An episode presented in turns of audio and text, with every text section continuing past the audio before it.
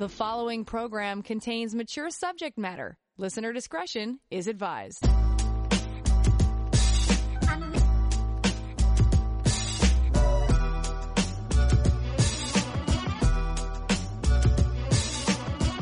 Turn us on, and the satisfaction's guaranteed. Frank discussion with passion on CJAD 800. Welcome to the program. Tonight uh, we uh, talk about addictions as we do the first Thursday of every night after 10:15. Joining me will be best-selling author David Essel. I want to talk about uh, well, basically all addictions, but the impact on relationships. Like, what should a partner be aware of? How much responsibility belongs uh, to them? What about their needs? What are some of the boundaries and consequences that should be out there? So, if you struggled or you have a partner who struggled with addiction, you'll want to listen in. And and this really applies to all kinds of addiction, but we do focus a little bit on sex addiction as well. But before we get to that, Let's take a look at the inbox. Make a connection anytime at 514 800. Remember that you can always email me your questions to Lori at drlori.com. Uh, how long does it take to be cleared of, a, of an STI? When is it safe to resume having sex?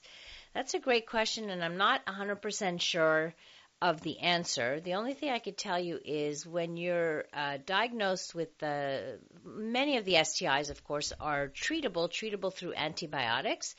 So if your antibiotics, if the course of the antibiotics is say 10 days, then uh, I would say abstain uh, until the course of antibiotics is gone.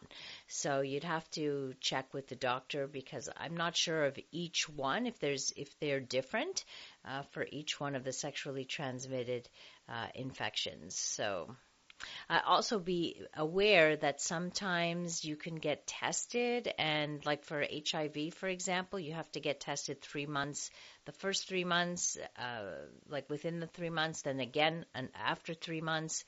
Uh, so sometimes it doesn't show up until the second uh, set of testings. So uh, stay safe and, and keep using condoms nonetheless. Is there a female Viagra and how does it work? This is a question often asked by women. It's something that the pharmaceutical industry has been chasing down trying to come up with some pill to increase female desire. So just to be clear, Viagra for men has nothing to do with desire and everything to do with arousal, meaning that that drug simply pumps blood into the penis, but the person has to be aroused already.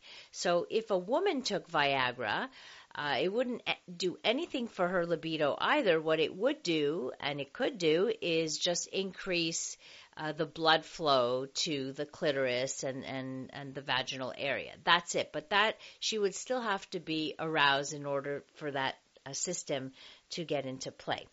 So there has been one medication out there, and it's been in the works for many years. I personally, when I look at what's happened to this medication, it took a nosedive.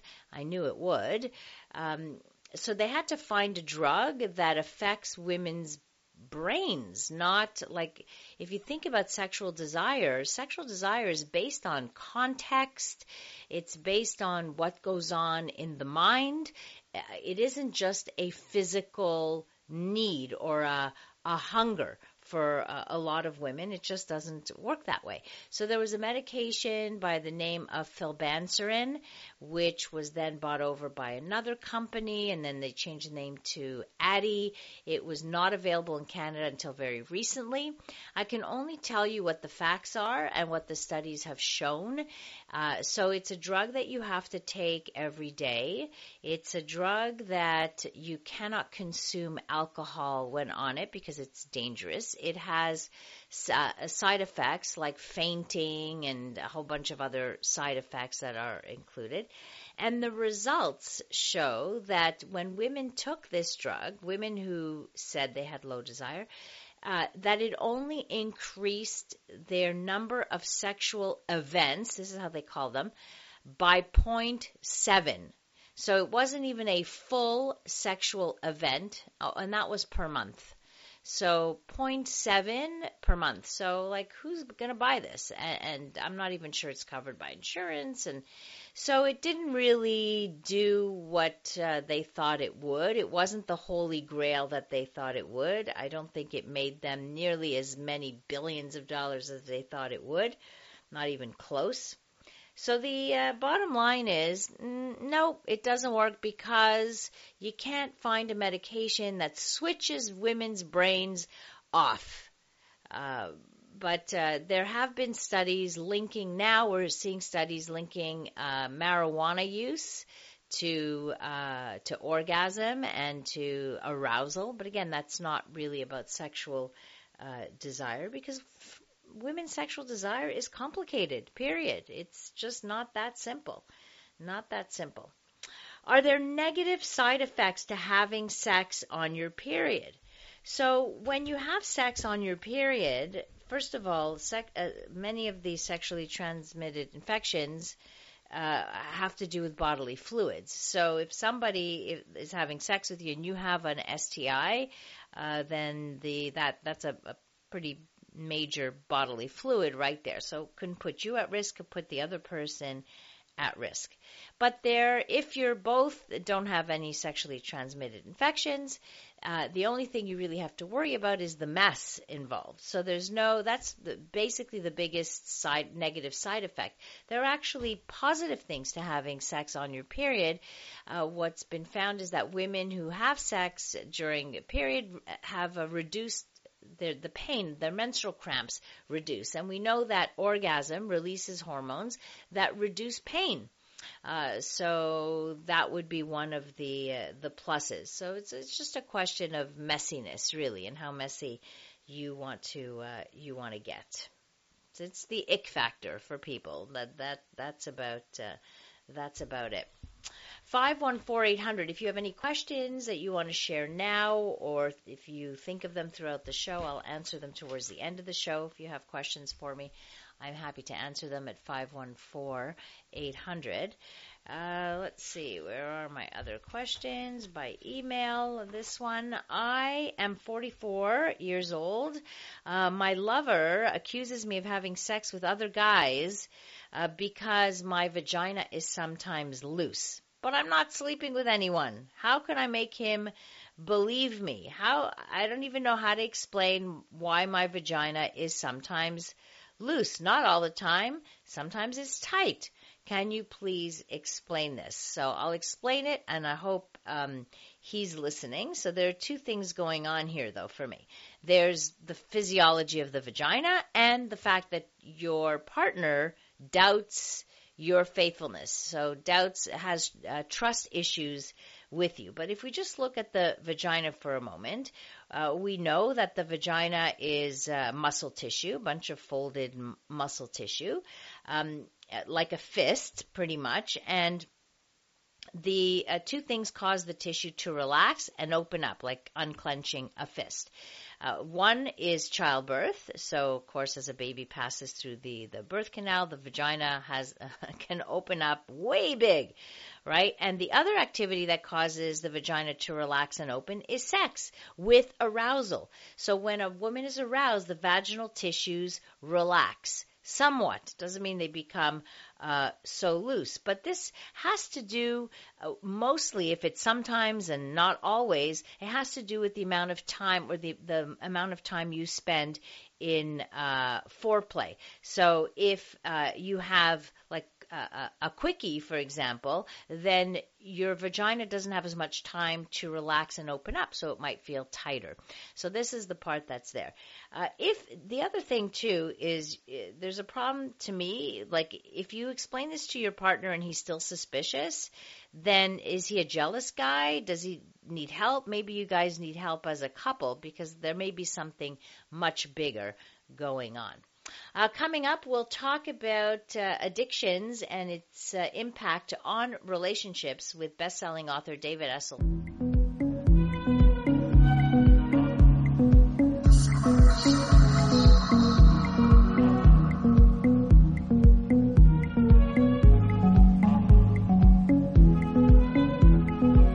A safe place to work out the kinks in any relationship.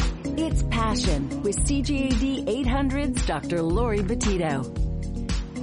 Addictions, uh, all addictions, uh, are uh, unfortunately more common than we, we like, and lots of people suffer the consequences of having a partner who is an addict, and I get it. The addict also suffers a lot of consequences, and there's a lot of pain all around, which is why we want to focus once a month on addictions, just so we can reach people who need this kind of help. I know in my practice, I see it a whole lot and it destroys uh, families and it destroys relationships or has the potential to destroy. Uh, so we want to be able to help you out. 514-800 uh, to text in. Joining me tonight is uh, David Essel. He uh, is a regular here on Passion. He's the best-selling author of Positive Thinking Will Never Change Your Life. He is a counselor and master life coach. He deals with and helps people with all kinds of addictions, including eating, which I saw you have a, a new free seminar that you're offering, David. Yes. Hey, Dr. Lori, great to be back with you. Always great having you on. Thank you. Yeah. You know, we have all kinds of things, and, and in the world of addiction, one of the things, of course, food addiction is a huge one. Oh, but yes. one of the things that we have going on right now, Dr. Lori, that can help people if you're the addict or you're the the loved one of an addict, the parent, a husband or a wife, is that we have a brand new two-hour online video course called Focus that we're giving away for a limited time free. And we give it away because part of that course is on codependency. And as you and I talk tonight, I know there's going to be a lot of your listeners that might see themselves unknowingly as codependents in a relationship with someone who has an addiction. So the, the video is great for addicts who are struggling, and it's great for their loved ones who are also struggling. Right. So the term, if we want to go back, I'm glad you brought it up because the term codependency and the whole movement and understanding of that was actually born out of the study of addictions. Oh my God! Yeah, as a matter of fact, you know who? I mean, the the person that brought it to the national scene, the public scene, is Melody Beattie. Mm-hmm. Um, when she wrote her book years and years and years ago, "Codependent No More," Yeah. She wrote it because she was writing about her relationship with her husband, who was an alcoholic, and um, and codependency is so much bigger than just what you and I are going to talk about right now, but it's huge in the world of addiction. There are so many of us with good intentions that are enabling our children, our loved ones, to stay stuck in addiction, and it's a hard road to follow because you have to make that choice. Am I going to enable them through my love to continue being an alcoholic, food addict, drug addict? Or am I going to set boundaries with consequences, which is a very tough thing to do when you're engaged in, in, in, in love with or have someone you care about that's struggling with an addiction? Absolutely. So let's talk about this enabling. How do partners enable uh, their addict partners? How do we do that? Whether whether our partner is addicted to food or sex or alcohol or, or drugs or any of that, what is that process of enabling? How would you describe it? Lori, the, the easiest way to look at it is that we set boundaries without consequences. And what that means is we'll say to someone, you know, if you get drunk like that one more time, this relationship is over. If and but then we don't ever pull the plug. We don't have the con- the consequences. The relationship ends, but we never do it. So we are codependent or enabling them to continue. If you have a child in high school or college that's an alcoholic or a food addict or a drug addict, and you say to them, you know, if I find you again stealing money from mom and dad in order to to fuel your addiction, we're taking the car away. But you don't take the car away. Those are examples of how we enable our loved ones to continue with their addiction. So we'd often look at that as uh, like using tough love. Because when I speak to people about this and I and I say the words like you have to let them crash, Yeah. that's the cringe like that's a cringe worthy you know you see them like i don't know if i can do that. Like how do i watch my loved one crash and burn before they can take responsibility for themselves And you know, Dr. Lori, it comes down to this is always the answer. I, a month ago, uh, a mom called me from New York State. She has a son, 35 years of age, who's been an opiate addict on and off for the last 15 years. And she's put him in treatment centers. She's almost gone bankrupt, spending money on counselors, on therapists. And she called me and said, Hey, my son has said he'd love to work with you and this time he's serious and blah blah blah. And I said to her, and you know, normally, Lori, when we do work, we we do a minimal of eight weeks. We don't work with anyone for less than eight weeks straight. Okay. And people pay the full amount in advance, which Mm-hmm. means they have skin in the game, and they're going to work harder when they pay up front. Right. So she said to me, I'm willing to pay for my son to take your 10 week course. And I said, Well, first, tell me about your relationship with your son. How many times have you enabled him to go back to his addiction? How many times have you set really strong boundaries with consequences? And the answer was she has never set a strong boundary with a consequence. She has put him through multiple treatment centers, multiple different counselors. And so I said to her, This is what I'd recommend. I will work with him one time. I will ask you to pay for one session only because of your track record. Then, if he makes the first appointment, I will say we'll do one more. But the first time he misses an appointment, you will still pay me, but I will not work with him again. Right. And so she and she said, then what do I do? I said, if I'm you, I'm cutting off all financial resources and I'm telling him this is your final shot. If you do the work with David, I'll continue to support and work with you. But if you don't do the work, because you have to understand, here's something I'm going to back up for a second, Lori. One of the greatest tools that any addict, food, alcohol, nicotine, drugs, sex, gambling, every addict is the our powerful manipulators. Right. I am speaking out of experience, as you know. For mm-hmm. 30 years, I was a raging alcoholic and cocaine addict doing the work I'm doing right now. And there's no one that can outmanipulate an addict except for another addict or a counselor who has also recovered. Oh, you must be tough to work with. well, you know what it is? I'm I'm really honest. And Yeah. so I said to this young man, I said, "Hey, I'm going to tell you if your I don't know if your mom gave you the story, but I'm going to give you the story. Here are the rules. You you you call me on time. If you're late, you're gone.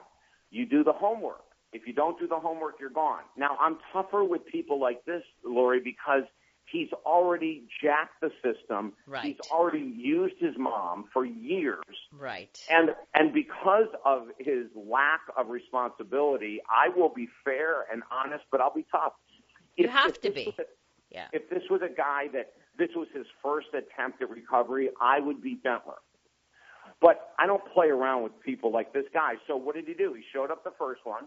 Of course, just like all addicts, he said the right words. Oh, uh, this time I'm serious. I'll do whatever it takes. Blah blah blah. The second set. Now I never got his homework. And the second week, the very next week, he never called. Right. Now his mom contacted me and said, "I, you know what? I, I think my son forgot his appointment." Nope. and I said, "I go, mom. Now you're enabling. yeah. You're actually making excuses for a 35 year old man. If he can't keep track of an appointment, that's not your problem. It's not my problem." And I said, "Your only option, if you want the truth, is to let him go."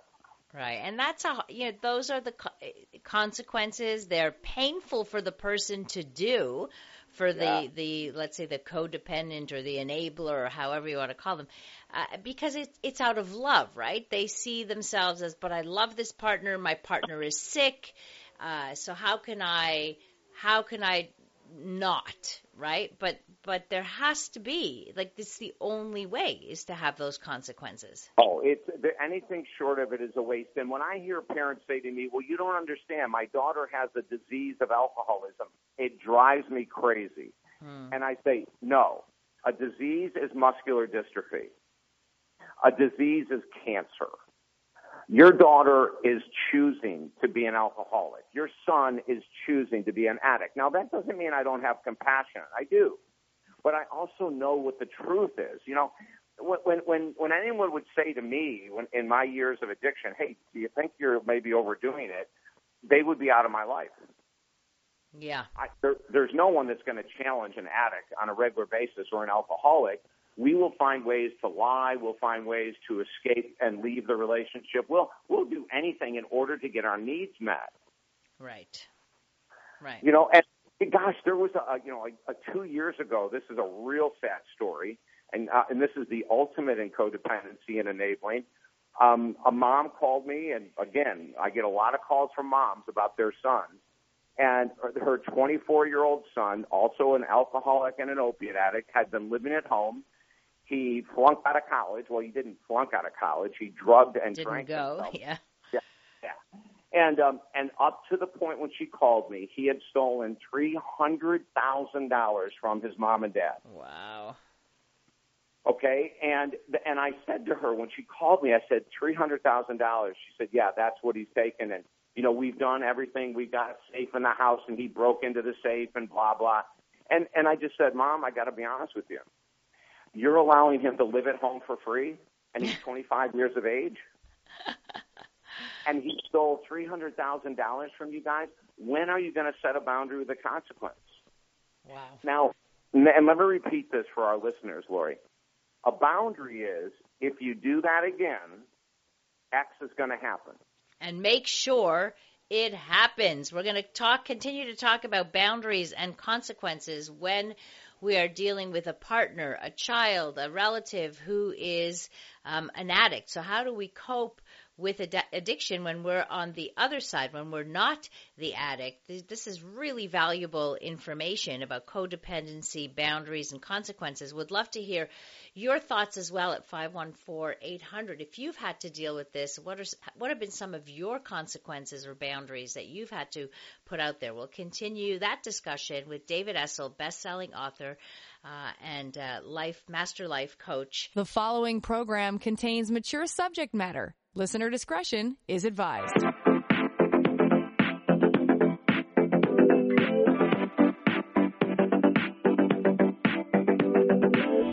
From the pleasure and the politics to the hang-ups and the heartbreak, you're listening to Passion, CJAD 800. Discussing addictions uh, tonight with me is David Essel. He's a best-selling author. He's a counselor, my master life coach. Uh, helps with all kinds of different addictions. You can find him at talkdavid.com. Uh, David, somebody writes here, and you might have a little bit of explaining to do. Um, who is this guy you have on? Alcoholism is a choice with lots of question marks. Total ignorance. So you might want to explain what you mean by that.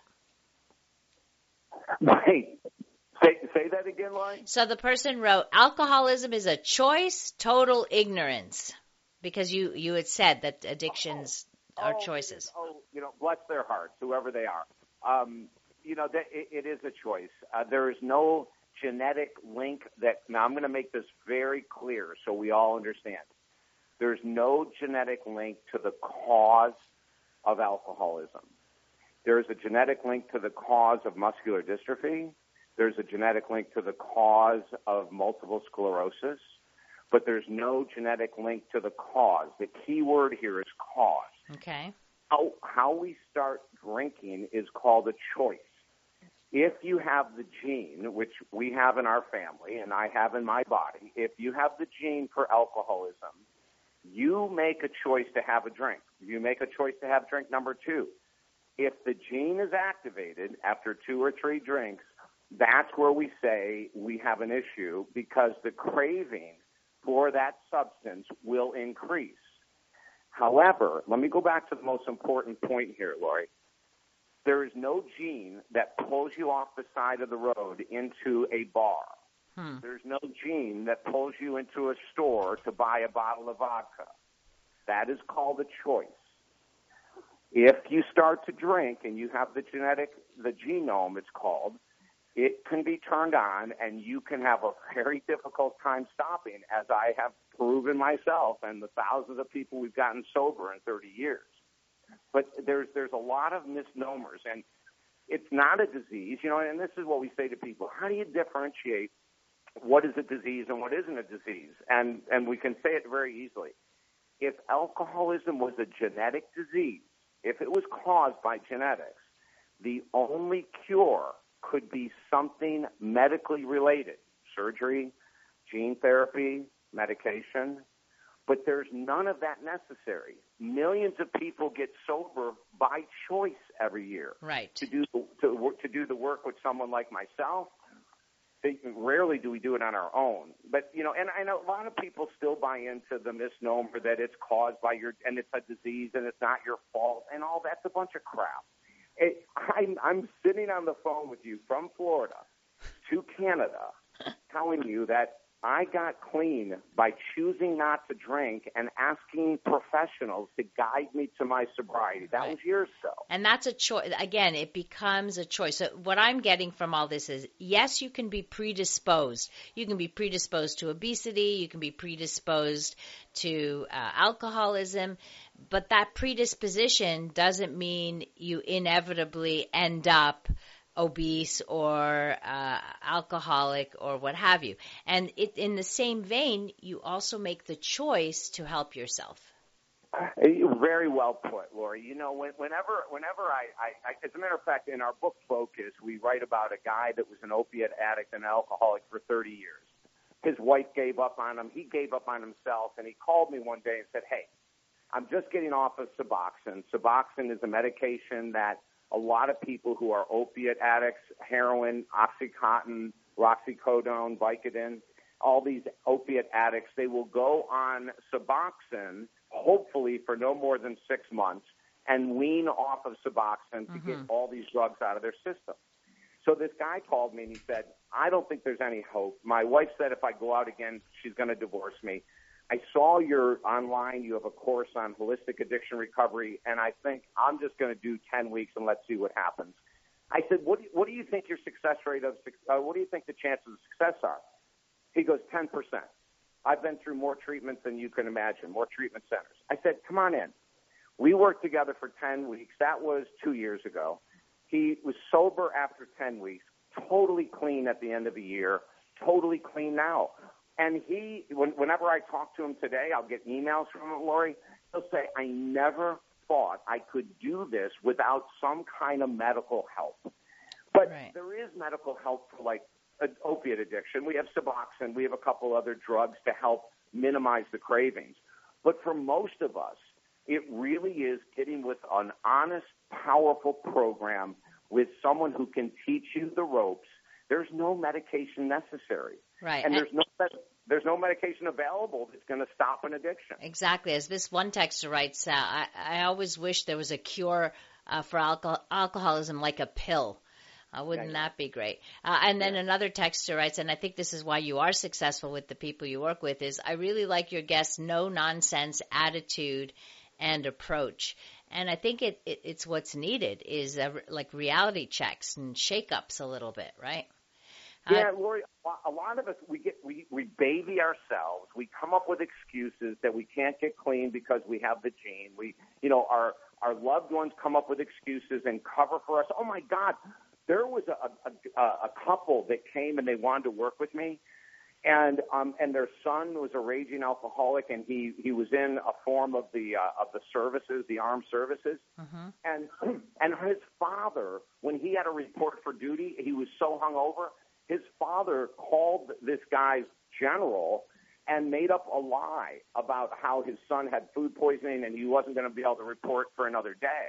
Right. Well, that's that's the part of the boundaries, right? And this is where we we talk about uh, enabling. And I want to talk a little bit more about the kinds of boundaries. Like if we um, actually somebody just uh, uh, Champix, you know, the for for cigarettes, Sure. right? That's a medical thing that can reduce the craving. So, like you were talking about, there's certain things that that certainly can do. But I want to talk about boundaries. Uh, a texter writes the important thing about making a threat, which I, I think is a boundary rather than a threat uh, or a consequence, is to carry it through, of course. But what's more important is that the threat that you make, you have to be willing to carry it through, and that's like you know the that's the ABCs of parenting, but also works uh, with partners and uh, adult children. Well, You know, when we look at addicts of any age or alcoholics of any age, they are like children. They're emotionally arrested. Um, whenever you start an addiction, if you started, I started at 12. If you started at 12, 18, 20, 30, there is a very strong belief that at that moment, we do not continue to grow emotionally. We don't mature emotionally as someone who is not an addict or an alcoholic. And mm-hmm. it's really true. Why is that? Well, addictions create the most powerful sense of self centeredness and entitlement that you could ever believe, which is one of the reasons why it's so hard to heal. And so hard to be with, and so hard for partners to be with. Oh my God, Lori! You know, can you you you can imagine when you're with someone and you love them so much, and they're killing themselves, they're killing the relationship, they're robbing the, the relationship, the family of time, money, and more. Holy cow! Like this is really serious stuff. And when we talk about boundaries and consequences, and what your the texter said is 100% true, you when you have a consequence, and if you don't pull it you have just lost 100% respect from that person you're quote unquote trying to help. The minute you back up, they won. And they will continue to push you in a corner until you either give up and let them do what they want to do, or you give them the money they want, or the, the, the alcohol or the food you want they want. You you cannot mess with this. Now I mentioned earlier, and, and I'm glad they see that I am no nonsense because I am no nonsense. However, first time addicts, first time alcoholics that work with me, I will do more hand holding. Mm-hmm. And I'll say to them, okay, you're going to work with me. We're going to get you clean and sober. I don't have any doubt about this, and this is what I need from you. Over the next seven days, I need you to go to these videos and watch them. I need you to go to this program. I need you to get this book, and I need this homework done in seven days.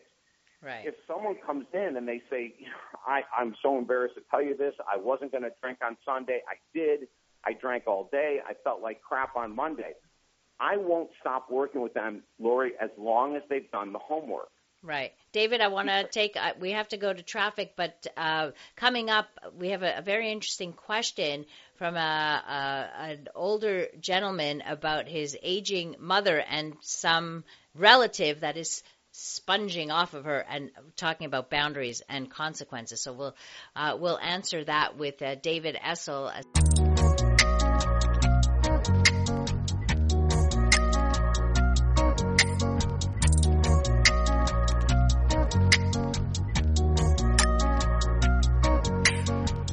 Passion with Dr. Lori Betito on CJAD 800 talking about addictions, talking about boundaries and consequences. Uh, this text writes, interested, interesting about the arrested development. I can attest to the fact, to that fact from personally having experienced a relationship with several alcoholics. Uh, joining me is uh, David Essel. He's the best-selling author of Positive Thinking Will Never Change Your Life. He's a counselor, a master life coach. He can be found at Talk David uh, dot com. So here's a situation. A woman writes in, says, My 62 year old brother has lived with uh, my now 85 year old mother all his life not merely loafing off of her without contributing neither financially nor physically, but verbally abusing her on a regular basis as well.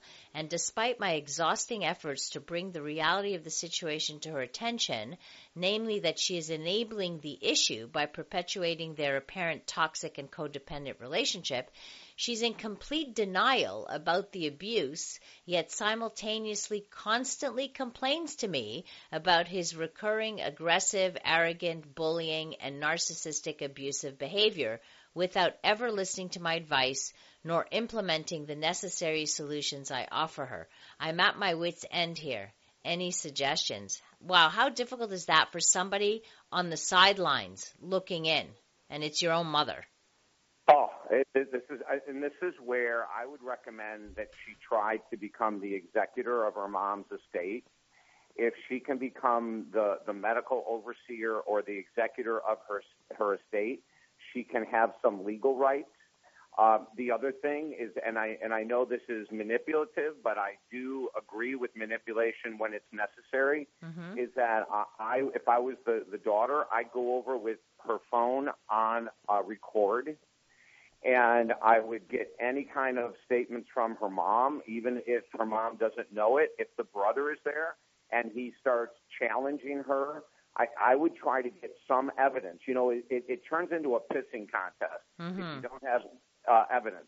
So she's going to need some kind of hard evidence to go legally now and try to get the rights to protect her mom. But if I was in her situation, Lori, I'd be doing that ASAP. So you would take the legal route. You would find some way if she mom can protect herself, you would Yeah. step in.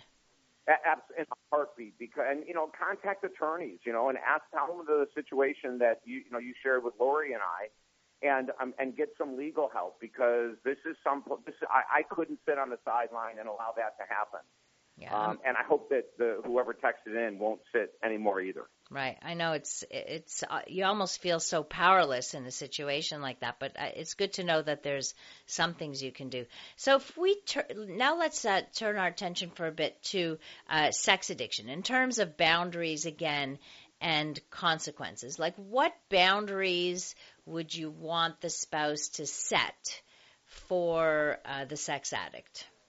yeah this is this is a big one. Well, first of all, we have to figure out, you know, where where is their outlet? Is it pornography? Is it Right. uh, phone sex? Is it going to massage parlors? Is it, you know, going uh, escorts? Uh, is it online sex dating? Like, wh- wh- what is the sex uh, addiction? How is this person acting out? And then what I would do is that I would get them to commit to working with a professional. Number one, yeah, like there's no one, Lori, that that very I should say no one there's very few people in this world that heal their own addictions. My God, I'm a counselor. I couldn't heal mine. That tells you how difficult it is. Uh, and, and what I would recommend is that she or he finds out where their partner is getting their active addiction met, their needs met. I would then get them to agree for 90 days to remove, is it the porn, is it the, the escorts, is it the what, I, the strip clubs, whatever they're doing. I would say, this is what I need. I need an agreement in writing that for the next 90 days you'll attend X amount of sessions with a counselor, that you will remove the, the sexual materials, the pornography, or whatever the activity is you're doing to get your sexual needs met. And at the end of 90 days, if you carry through with this, we can continue on with this relationship. If at the end of 90 days you don't go to the counselor and you go back to your active addiction, we will separate if we're married. When we separate, we will live in separate residences and I will hold you accountable to the same. And, and if you still don't choose your addiction over me, we will divorce. Right. So you have to be that clear. Yeah, you do, and it has to be in writing. You know, now I will tell you there are some people. Like I had a couple come in. The woman is the enabler. Her husband of 30 years, a raging alcoholic. And while he was sitting in front of me, he said, "Sure, I'm serious. I want to save my relationship with my wife." And I said, "Okay, when I meet with your wife next, I'm going to encourage her to to, to write up a contract that you'll sign." that you will remove all alcohol. They had two little children too that were suffering dramatically. Mm-hmm. And and he said, "Sure." The day came in, they both came in with the contract, and he looked at her and he started laughing as hard as he could, and he said, "I fooled you. I'll never give up alcohol, and you'll never divorce me." And he walked out of the office. Right. So so he's learned that uh, the the partner's probably made all kinds of threats over the years, and it's never happened. Some other things I want to bring up too, David, is uh, the spouse can also insist, of course, on uh, on couples therapy, on full disclosure, and I've had spouses insist on um, getting a polygraph test done to make sure they get the whole story because you know of course you talk about manipulation Yeah. uh, they often don't it's like that we call it trickle truth right you get little bits here and there until like you're caught and then you divulge a little bit more and I've had the situation where the partner has said, no way, I'm not taking a polygraph test. So that should tell you something right there. So there should be a consequence to that. Well, you, you, you know, the, the, you're 100% right. And, and the, uh, I'm laughing because I'm thinking of several cases where I've worked with people, and the woman will look at me and she'll go, Well, what should I do? And I said, Well, I don't know what you should do, but if I was in your situation and this guy sitting next to me was treating me like that, I would be filing for divorce. Right. And and I'm serious. You know, if if you're with a partner who refuses to do anything to heal their addiction and you're staying, that says that your addiction of codependency is as deep as their addiction to their substance or behavior. I think that's a, a very powerful statement right there, and people often don't quite see that. But and uh, of course, in working with therapists, a therapist will be able to identify that and work with the codependent or the enabler, and so that you can take some of that responsibility and learn how to set those boundaries and learn what those boundaries are, uh, and then come up with some consequences, and they can help you s- stick them through. So I, I got a, the, a text back from that woman and wants to know if uh, they could maybe contact you because there's a whole more many more complicated details to this toxic relationship. So in fact where can people find you david if they uh, i imagine you do help people remotely too right? Oh god lori 75% of our clients from are from all over the world. Only Okay. 25% are in my office. Skype and phone. Listen if if all of your listeners especially the one that that texted back about the legal stuff go to my website, talkdavid.com, and there's a form you can fill out to get a free 20 minute session with me on the phone. good So okay if you go to talkdavid.com, it's right at the top. You'll see my picture, you'll see my video, you'll see a little form that says work one on one with David for free.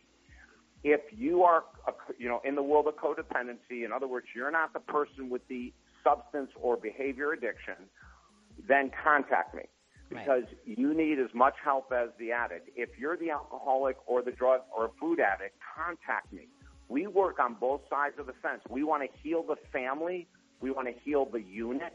yeah And in order to do that, both sides, it's not just the alcoholic's problem, it's also the person who's with the alcoholic that is probably codependent, Lori. Absolutely, and and needs help. David, as usual, it's been a pleasure. Thank you so much for being available and for sharing your knowledge with us. So appreciated. Oh, love being with you, Lori. You guys have a great night. Thanks, David. David Essel, talkdavid.com if you want to get more information about him.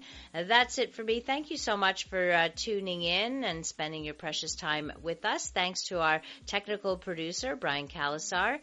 Uh, you can connect with me on social media at Dr. Lori Betito or through my website, drlori.com. Don't forget, you can always send in your emails anytime to lori at drlori.com.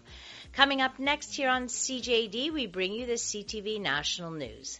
Have a great rest of the evening and remember to live your life with passion.